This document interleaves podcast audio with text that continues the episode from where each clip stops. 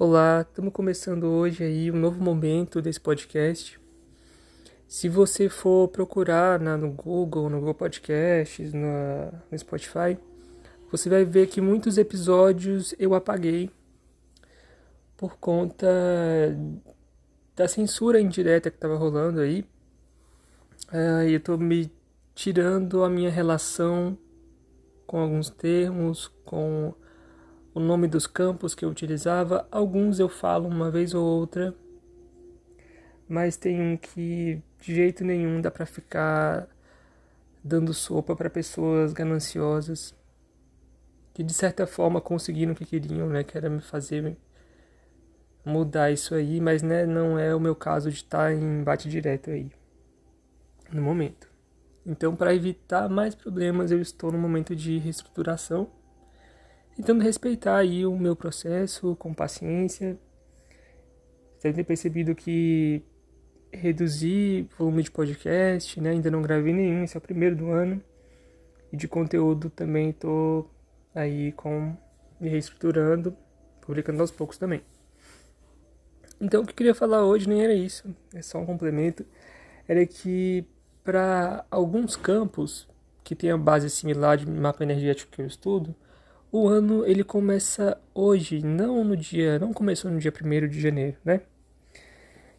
Então começa a girar a roda aí a partir, né, os planetas começam a orbitar aí na nossa mandala a partir de hoje, vinte e dois de janeiro, que é o dia que o arquétipo quarenta e um, que ele é um, digamos que um sonhador paciente, como chama a Krish Ind, que é um dos sites que eu consulto aqui.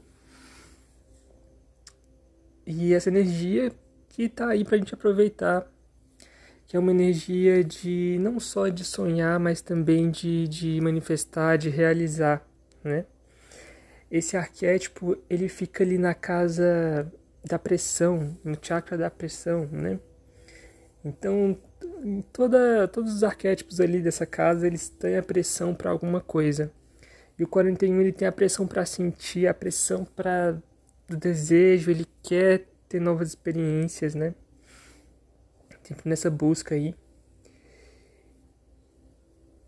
E então a gente pode aproveitar esse momento aí para nos questionar, né? Como a Christy traz, né? Que é qual a sua relação com os seus sonhos, né? Qual é, você se deu permissão para realizar os seus sonhos? Você tem se dado permissão para isso? Você se sente capaz de realizá-los? São questões de reflexão que ela deixa lá no blog dela.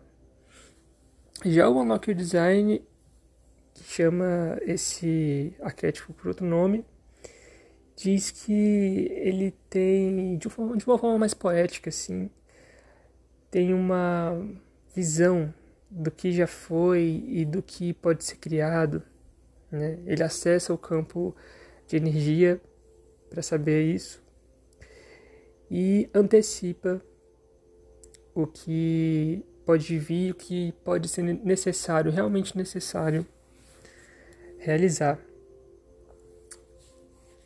Então nós temos também um caminho de transmutação, aí um, um mantra, uh, que é, do arquétipo tem isso, uh, fantasia, antecipação e emanação, né?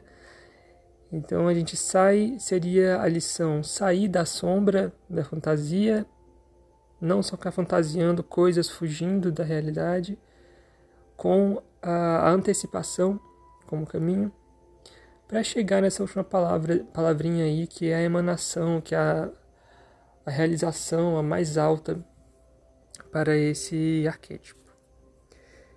Então é isso, queria não deixar de falar desse momento, né? Tem desde o ano passado que eu tô planejando, não, eu vou fazer um podcast falando desse, dessa data de ano novo aí diferente para nós.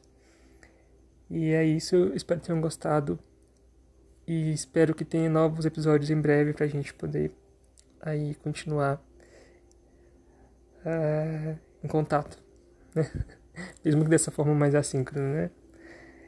Comentem onde vocês estiverem, os comentários de vocês nos ajudam muito a entender a visão de vocês, o que vocês gostam, e direcionar nosso conteúdo, tá bom? Beijos, até mais.